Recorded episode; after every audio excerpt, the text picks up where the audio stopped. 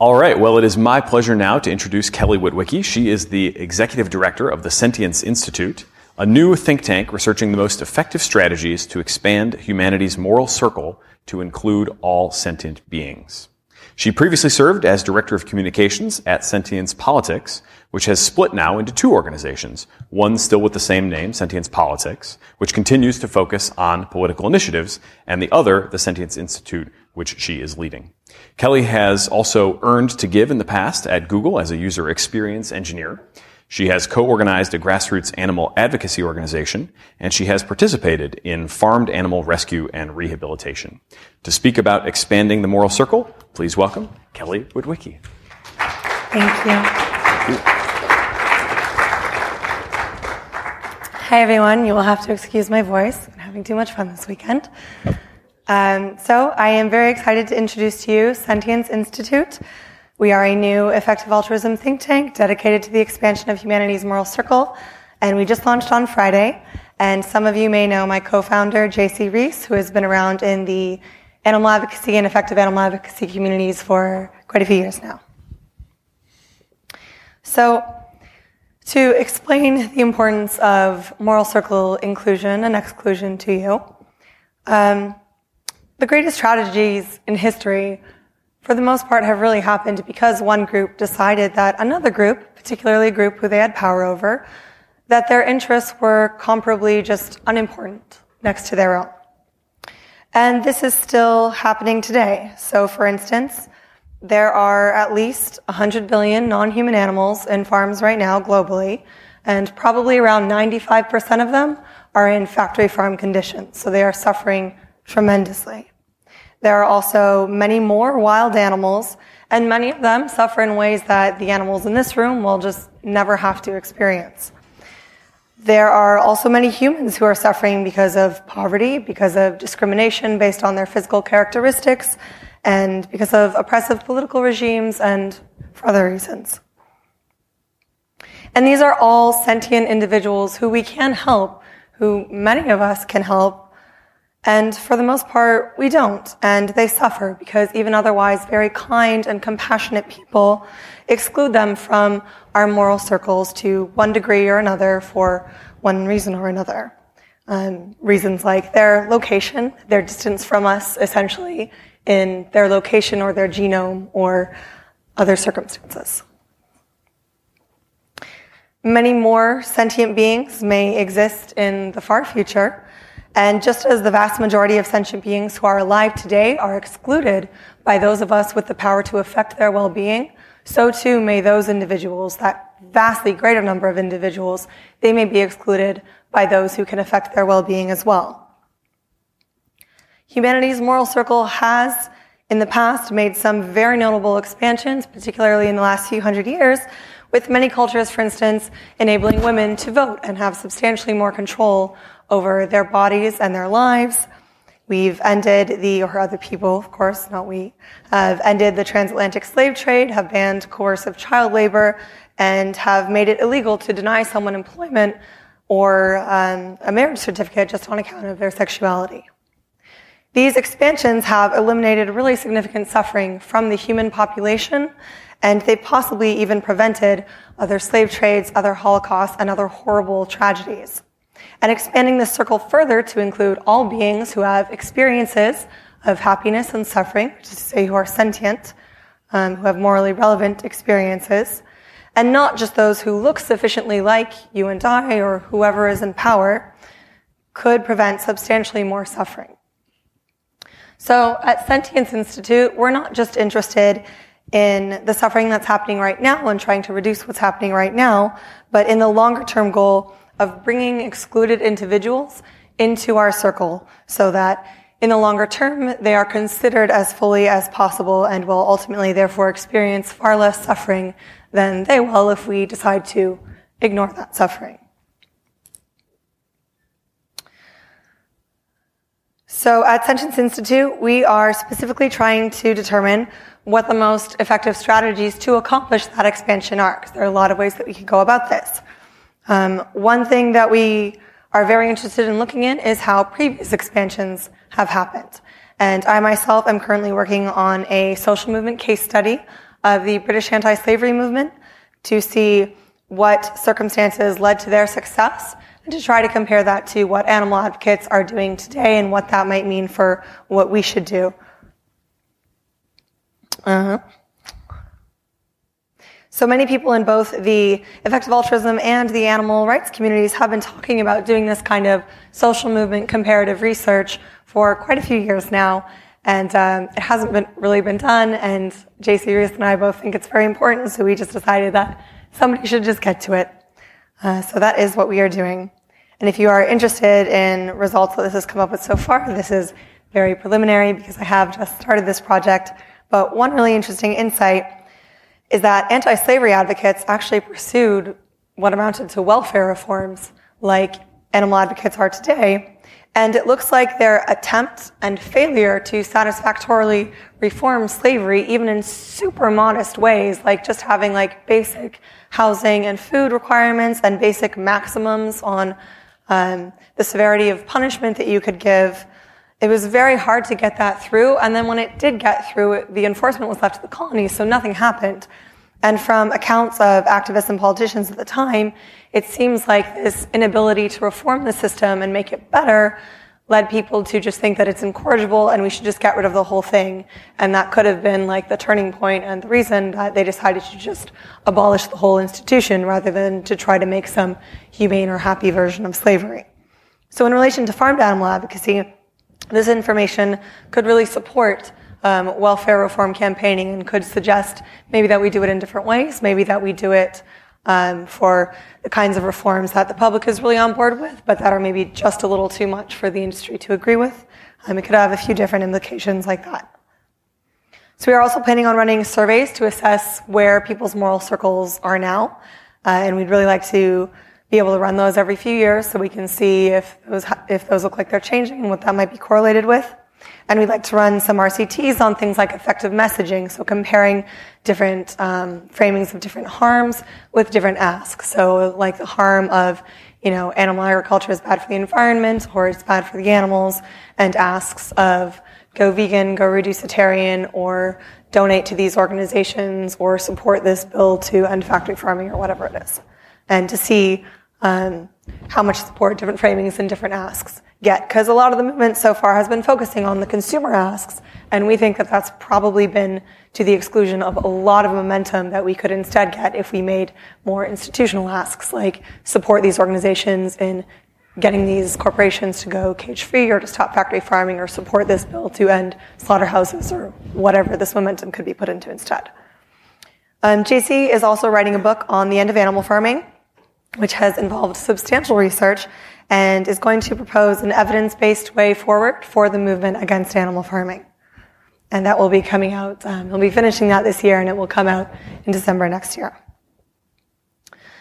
So we are initially focusing on farmed animals because they face unprecedentedly, unprecedentedly severe suffering and on a scale that is really second only to that of wild animals and other individuals, probably non-human individuals, who may exist in the future.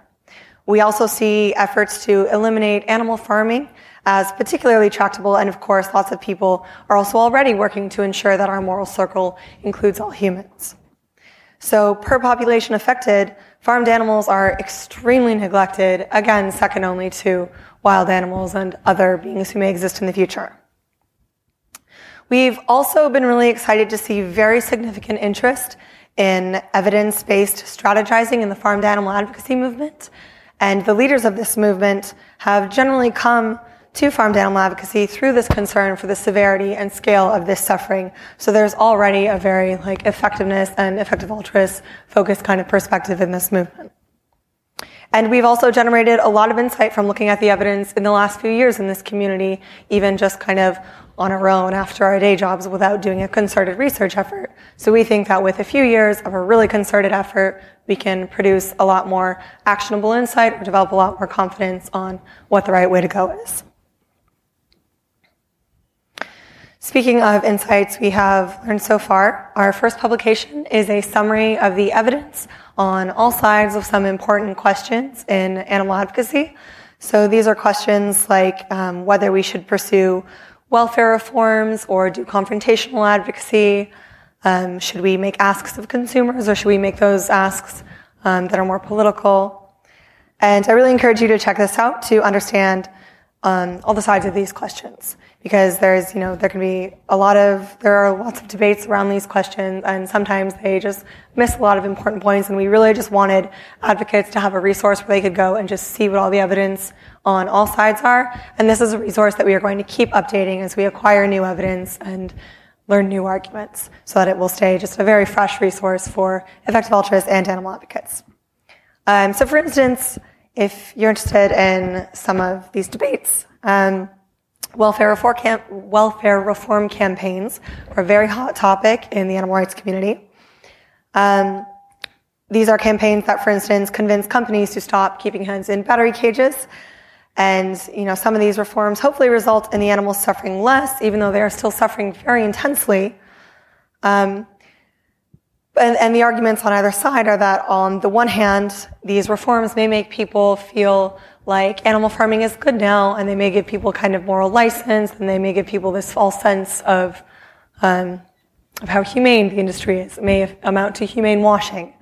But on the other side, it's possible that just having messages around that these animals matter and that we should care about them will help people identify more as like, you know, my culture cares about these animals and I care about these animals. So that when they then learn that in a free range farm, the hens are still suffering incredibly severely, they're then more ready to take action against that than if they had never seen these messages and if the prevailing attitude in society was just that farmed animals are just there for us to use. It doesn't matter how they're treated. So this page currently presents the arguments for and against these approaches, as well as arguments that have unclear direction. Um, just very generally, and we can't really paint all reform advocacy and all confrontation with the same brush because, for instance, there could be very significant differences in the impacts of violent and nonviolent confrontational advocacy, and where that line is is unclear. Um, and all of these have these kinds of details that matter for the specific situation. But this is a starting place for answering these questions. And we're going to, uh, like I said, continue updating it so that we can make it more detailed and more thorough and just keep it up to date. You may be wondering if and how we're related to sentience politics. Um, as was just mentioned, we, uh, sentience politics was a project of the Effective Altruism Foundation and it did effective animal advocacy research and movement building as well as political initiatives. But it has now moved on to be an independent organization that is just focusing on the political initiatives. And we've sprung off on our own as well. And the Effective Altruism Foundation has generously given us this lovely grant to help us get started so that we can get our proof of concept out there. And we're going to carry on some of the work that we started um, at Sentience Politics when it was doing uh, effective animal advocacy research. And while there are a few other organizations in the effective animal advocacy space, like animal charity evaluators, this need for the kind of foundational work that can produce new insights that will inform charity evaluations and other advocates and organizations' decisions is very significant. And you can look at the research agenda on our website if you're interested in the kind of research that we think needs to be done in this space. We are, of course, also working with other groups in the effective animal advocacy space to ensure that our work is as beneficial to these communities as possible and that no one's reinventing the wheel in the gray area between um, these organizations' research domains. So, as a final note, we are now raising funds for a researcher, and we're going to be starting interviews when we have another $20,000. So, if you think what we are doing is important, you are very welcome to support us in finding that um, researcher. And you can donate to us through a special fund, through Effective Altruism Funds, um, which you can access through the organization list or through the donate page on our own website.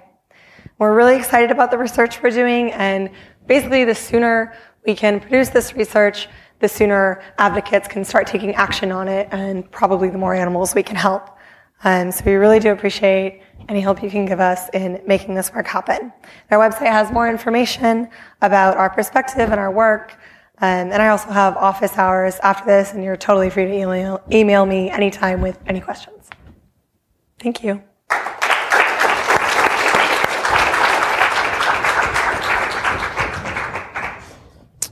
All right, a few minutes for questions. Everybody should know the URL by now, but just in case, it's boston.eaglobal.org slash polls. Um, scanning through these, a couple you just answered right uh, at the end, um, including where your funding is coming from. Um, another question is maybe you could give a little bit more kind of color on the the different areas of research that you're planning to do. You sort of mentioned like summaries of existing research, then there's RCTs, then there's sort of historical case studies. I mean, there's a lot there. So mm-hmm. how, how, are you guys kind of prioritizing that and, and breaking down your efforts? Um, so we're working on our prioritization right now. Some of the things we want to start are that survey because we want to be able to track like if moral circles are expanding, and we really just don't have information right now on where um, these moral circles are. And people in the animal advocacy movement have kind of been relying on like rates of vegetarians and vegans, which I don't think is um, necessarily the best metric to look at because, like you know, anecdotally, like virtually everyone hates factory farming, um, which is something that we could be capitalizing on. So we want to do work like that. Um, Jacy will be spending most of his time uh, the rest of the year on his book, and he's doing research privately for now um, on that. Though, if anyone would like to volunteer, um, there are lots of short research projects for that that would be awesome. For instance, one of the things we'd love to do is um, a cost analysis of like what it would actually cost to have, say, a totally pasture system of animal farming, which is not necessarily to say a genuinely humane and happy system, but at least what people um, what people think of as that, what would be like the bare minimum of plausibly being a happy system, to see how expensive that would actually be to manage globally and what scale that could be managed at, because we're pretty confident that that's not a um, actual alternative to factory farming right now. You're obviously very focused on on animals. That sort of you know runs throughout the talk. Um, but one questioner notes that you know a lot of the same kind of questions as to what makes people change their mind and, and how does that work? How does change happen? Um, might be generalizable to a variety mm. of hmm. causes. How generalizable do you think this work is likely to be? And do you think you know the same results that hold in the animal domain will will work in other so i think certainly a lot of them um, will carry over to other domains so especially like the social movement case studies in particular while we're going to write them with explicit comparisons to what's happening in animal advocacy other movements could just take that half out and make their own comparisons to their own movement. Um, so yeah, that will be very generalizable. And I think um, the, our goal of doing this social movement analysis is to see if there are trends across movements, and if there are, then those are probably going to hold for a lot of social movements, probably specifically a lot of movements against specifically things like discrimination and moral circle exclusion. Another question um, basically kind of boils down to what do you think your competitive advantages in, in doing this research? I mean, you guys obviously have set out to do something mm-hmm. that um, others are doing in sort of ad hoc ways or you know, mm-hmm. in their own organizations. But what kind of gives you the confidence to say we're gonna we're gonna add something to this, and this is why we want to branch out and make it our full time focus? So basically, this is what uh, Jacy and I have both been like spending all of our free time on the last few years. This is just the specific area we've developed our expertise in. Jacy was involved in the effective um, in the effective altruism community since before it had a name, and I've been involved in animal rights for a few years now. Um, and we've just both been very focused on figuring out what the most impactful, effective strategies are. And you know, there was some. It seemed like there could have been some opportunity for other groups to take on this work, but it just wasn't happening. And we think that the sooner it happens, like the sooner we can use it. And we are we have developed like that expertise, so it just made sense for us to. Um, another question, kind of getting very practical. I mean, you, you said you've been doing this for years. So one questioner asks, how do you respond when people question the premise that animals can suffer uh, in the first place? So mm-hmm. I don't know. This really isn't that big of a deal. Like maybe they don't even, you know, feel pain in the first place. What's your kind of um, response um, to that? I think usually it depends on the person and where they might be coming from. A lot of people, when they say that, um, in my experience, are saying it from a point of already being convinced that they do not feel, um, and for reasons that they don't care to dig into. Um, but I mean, ultimately, like I know that a chicken and a fish feel for the same reason that I, or not know, I am confident, um, for the same reason that I am confident that you are sentient and that everyone in this room is, and the same reasons that you think that I, excuse me, that you think that I am. Um, which is because we behave in very similar ways and we have very similar brain structures associated with that behavior, um, with those behaviors that are associated with our pleasurable and displeasurable experiences. So when I or a chicken or a dog are threatened, we're going to react in very similar ways. And obviously the parsimonious explanation for this, um, and the one that makes sense given our understanding of evolution and biology and genetics, um, is that they are feeling the same thing. It doesn't make sense to say that, well, they may be doing exactly the same thing, but just because we happen to be humans and they happen to be um, some other species, like there's some more complicated explanation for that, and somehow they're just looking like they feel, but they don't, because that just doesn't make any more sense to say about a dog than it makes sense to say about someone in this room. But for all I know, you could all just be unfeeling simulations, and I'm in the matrix. uh, questions continue to roll in. What is your view on robot minds? Do you have a, a forward looking view on how we should be thinking about that? So I don't think there's any reason to believe that um, carbon-based biological organisms are the only beings who can have um, experiences of happiness and suffering. So if I were to, um, actually, if I were just to learn that any of you were a robot, that you were um, ones and zeros and silicon instead of carbon, it wouldn't change how I care about you and change how I think about you because your behavior is just as complicated as mine. You respond the same way I do, and the best explanation for that is that you are feeling the same things that I am. I guess probably the last question. We're, we're kind of short on time. Um, what research in the psychological literature or the cognitive uh, literature do you see as sort of foundational to the work that you're doing? Like, who are who are the kind of touchstone uh, researchers that you're building on top of? Um, so I assume when you say the cognitive, the cognitive literature, whoever asked that is talking about like um, understandings of sentience. Um, that's not what we're doing. We're starting from agreement that um, all individuals, um, all all animals are um, are sentient, do have these experiences. We're not trying to prove that any more than we're trying to prove that women have the same experiences of fear and suffering that men do. Um, we're just starting with that as given for the reasons that I expressed. Um, so there isn't really any cognitive work going into the effective animal advocacy research that we're trying to do. This is mostly um, psychology research, sociology, um, and it's RCTs that we're going to try to run ourselves. A lot of it is also right now just our own experiences, what we've heard from other people um, about like what's made them animal advocates and things like that. Great. Finally, in addition to obviously money, uh, what else can the community do to support your efforts? Oh, um, well, there are a few things. If you want to support us directly, we're, we would totally love to have volunteers in our research network. Um, so we maintain this network so that people who are interested in doing maybe just a little bit of research on these topics um, can help us out and can connect, and you can sign up for that on our website. Um, also, I just think it's really important to inform yourselves of like the arguments on all sides of these approaches. So like go read the effective, um, sorry, the summaries for foundational questions page and familiarize yourself with that work so that you can like have more thorough conversations with people about the kind of work we should be doing.